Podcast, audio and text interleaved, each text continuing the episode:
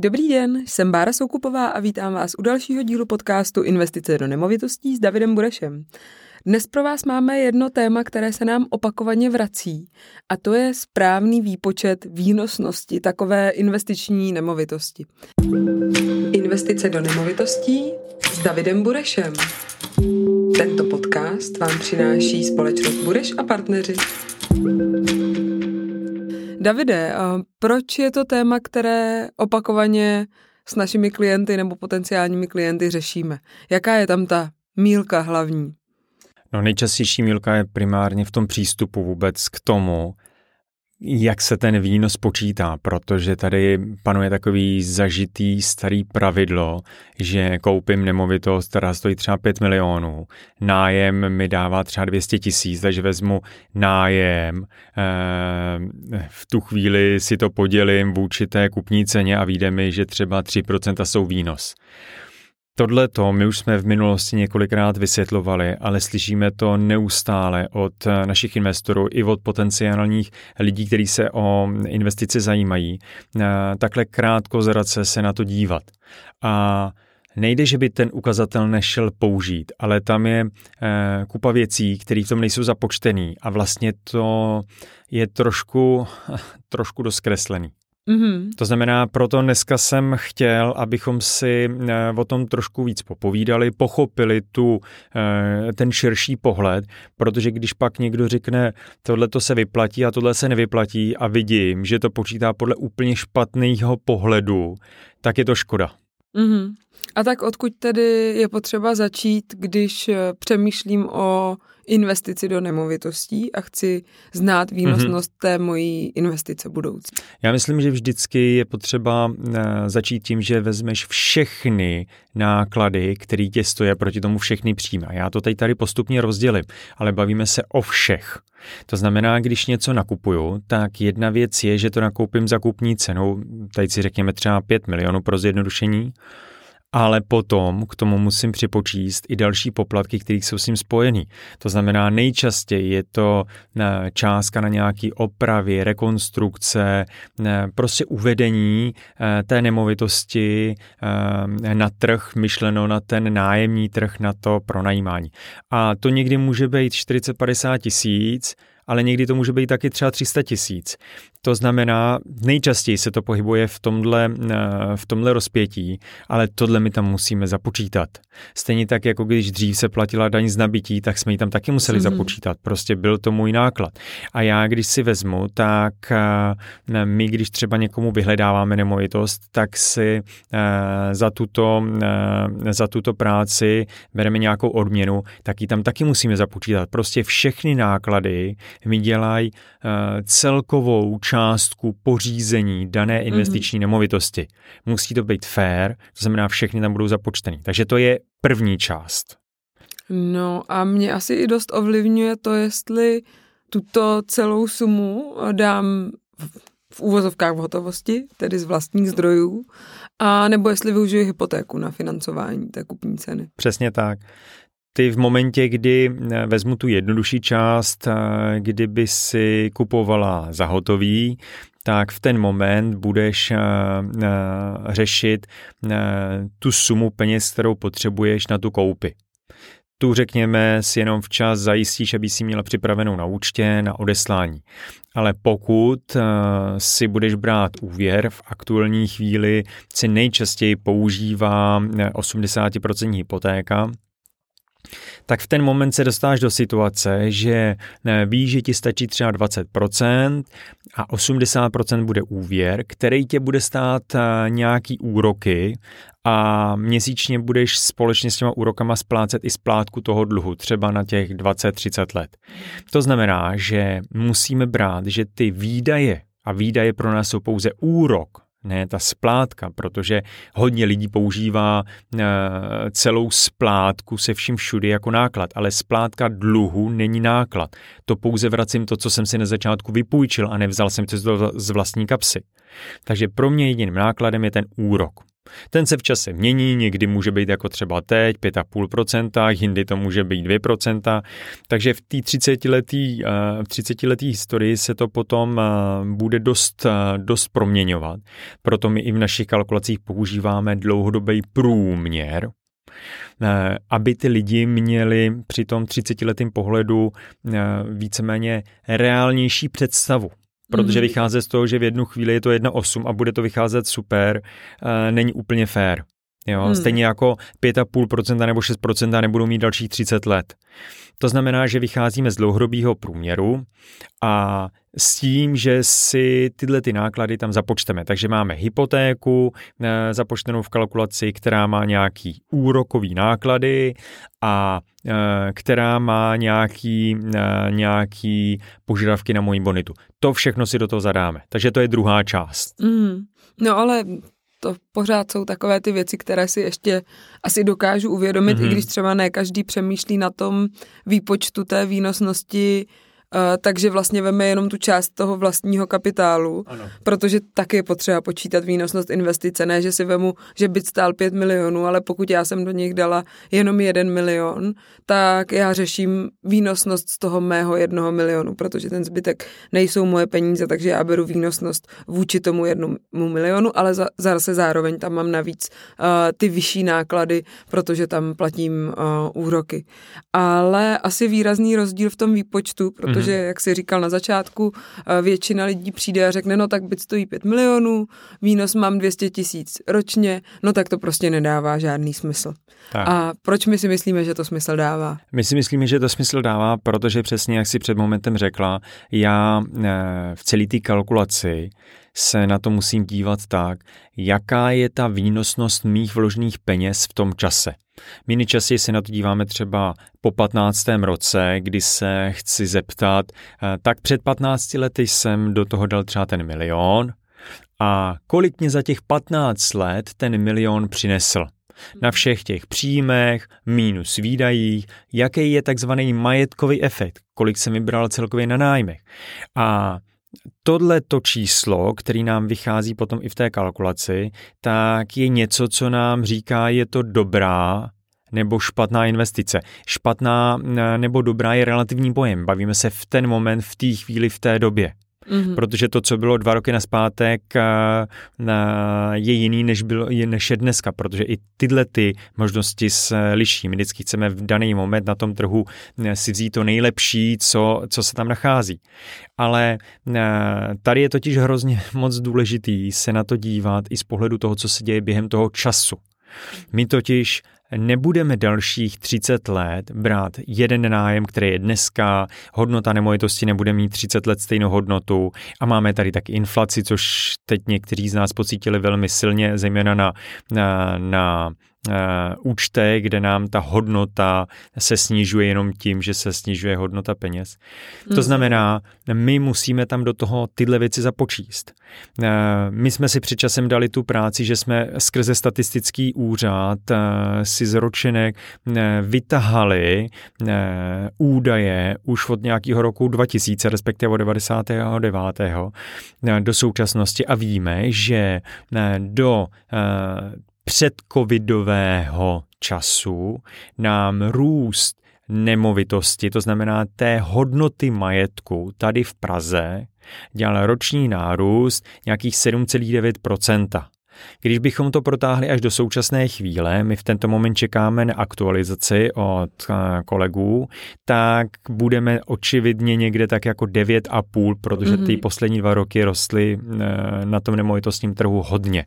Ale i kdybych bral jenom těch 8% ročně za 20 let, tak je to ohromný, ohromný nárůst.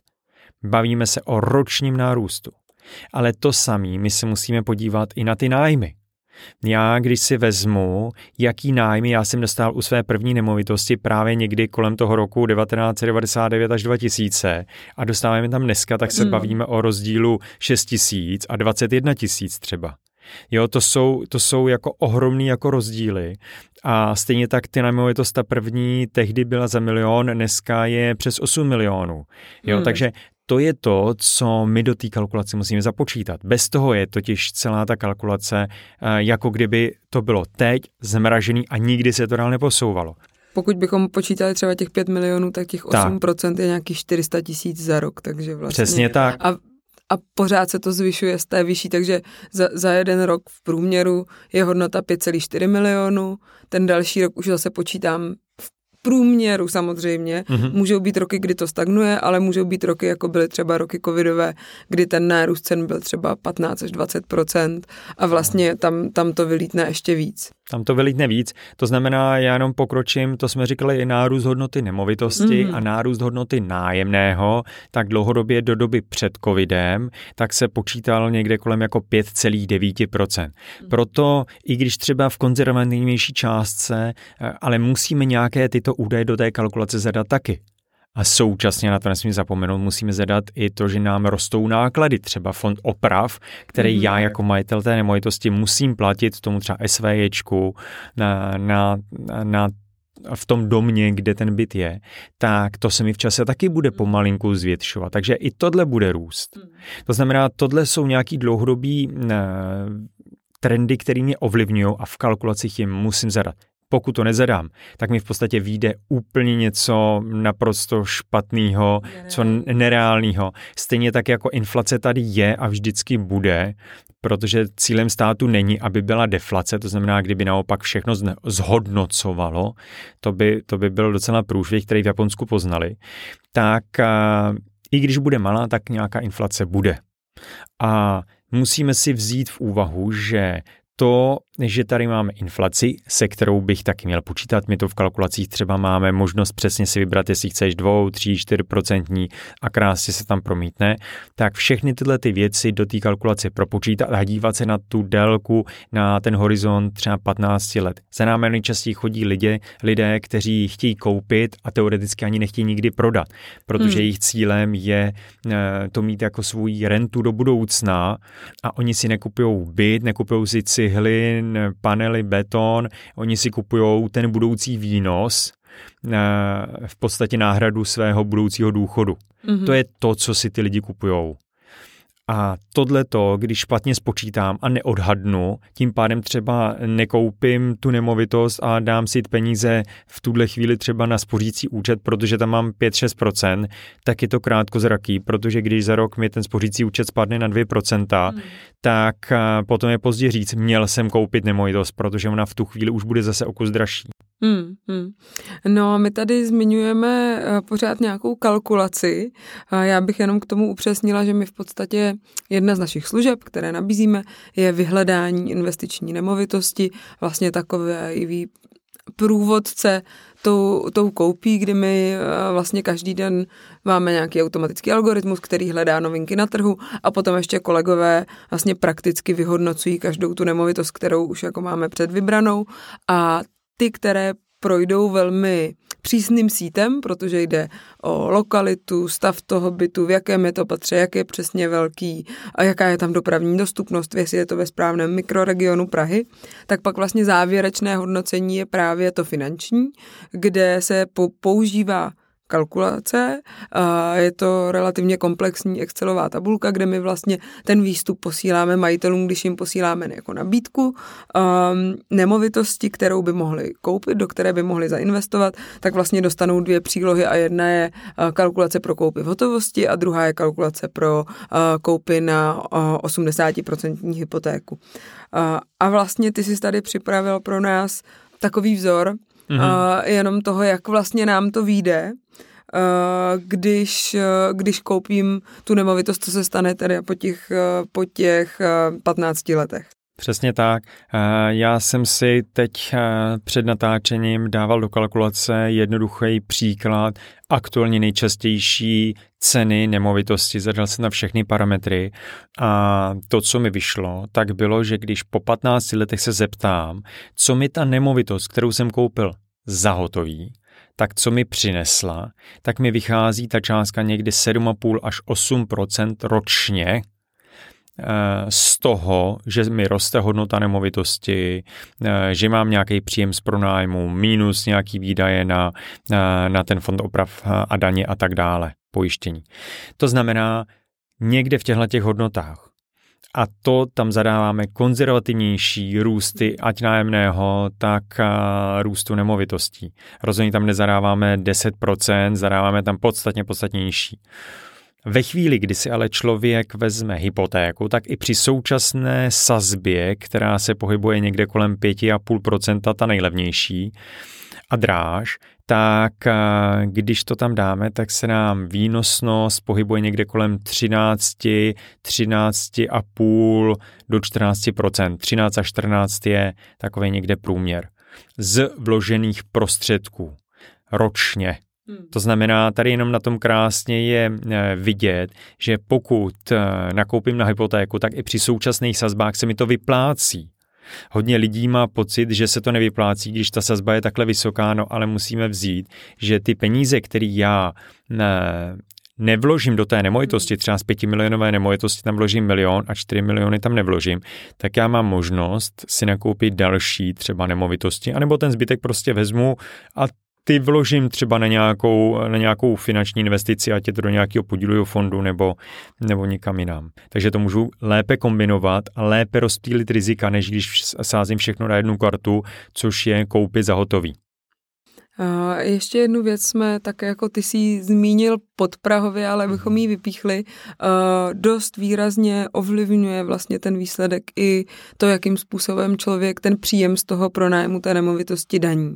Což ano. právě u toho, obzvlášť u té platby na hyp, koupě na hypotéku, je to, je to hodně aktuální. Mm-hmm. Tak jak bych měla danit výnos z pronajaté nemovitosti? Ty pokud chceš mít co nejefektivnější investici a my s tím v té naší kalkulaci počítáme, tak eh, se musím zamyslet, jakým způsobem danit. A přesně jak říkáš, pokud budu danit dobře, tak eh, využiju toho, že mám náklady spojený s úrokama hypotéky, toho úvěru, eh, a současně mám náklady neboli odpisy, které můžu použít. A už jenom tyhle ty první dvě věci plus v praxi jsou ještě další, jako třeba, že jsem tam něco zrekonstruoval, že jsem tam postavil kuchyň novou třeba. Mm. Ale jenom tyhle ty první dvě věci mě zajistí to, že prvních v průměru 12 let budu mít daňovou povinnost nula. Mm. Tohle to mě umožňuje zákon. Kdybych od prvního dne začal platit paušálem, daň, která je jednoduchá, velmi jednoduchá pro každýho, jenom otevřít si Excelový formulář, tak ale budu platit každý rok přibližně 1,25 násobek měsíčního nájemnu jako hmm. roční daň z příjmu. Ano, je to jednoduchý, ale je to ve skutečnosti drahý. Hmm. Takže mě se vyplácí a stát mě dokonce motivuje, abych nakupoval nemovitosti a abych jich měl i víc, protože když za čas koupím druhou a třetí, já to teď zjednodušuju, ale tím pádem eh, ty se v těch hlavně eh, prvních letech dostáváš do ztráty, třeba 100 mhm. tisíceš v mínusu, když tam dáš všechny ty odpisy a úroky. Tím pádem, když si koupíš za čas druhou, pak třetí, tak těch 12 let neplacení daně z příjmu se ti vlastně postupně protahuje. Mm-hmm to je pro mě eh, efektivní, efektivní přístup, jak minimalizovat daňovou zátěž. A člověk dělá všechno správně dle zákona. Hmm. Takže není potřeba dělat nějaký podvodný jednání nebo něco takového. Pouze využívat to, co vám i každý daňový poradce šikovný velmi rád nastaví za relativně malý peníz. Tady je, uh, myslím si, důležité zdůraznit nebo doplnit.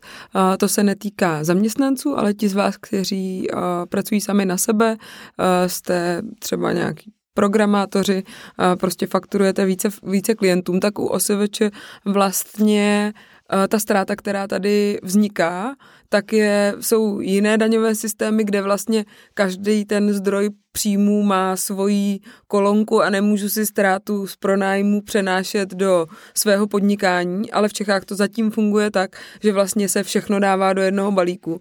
Tudíž když já uh, odepisuju úroky a uh, odepisuju, dělám ty odpisy, mám je v nákladech, tak vlastně mi tím vzniká ještě ztráta vůči mému podnikání, takže vlastně jako si tím uh, snižuju daňový, snižuji daňový základ Jenom k tomu doplním, že uh, úrok tady z hypotéky ne, neberu jako náklad z hlediska uh, hypotéky na vlastní bydlení, na to se nás často klienti ptají. Tady je to tak, jako když si berete um, běžně úvěr v bance na podnikání, tak vlastně ten úrok se považuje za náklad, protože je to vlastně náklad na to, abyste si mohli uh, koupit ten byt a mít ten výnos. Tohle, tohle je důležitý říct, protože tohle je častá mílka. No a pokud vás zaujalo to, jak se díváme na, na investiční nemovitosti a jak komplexně vyhodnocujeme jejich výnosnost a, a co všechno započítáváme, nedá, neváhejte se na nás obrátit. Máme službu, vyhledáváme investorům byty na klíč a pokud si nechcete dělat starosti a chcete uložit vaše volné prostředky do nemovitostí, jsme tady pro vás. Děkujeme za pozornost a těšíme se zase na viděnou. Bye.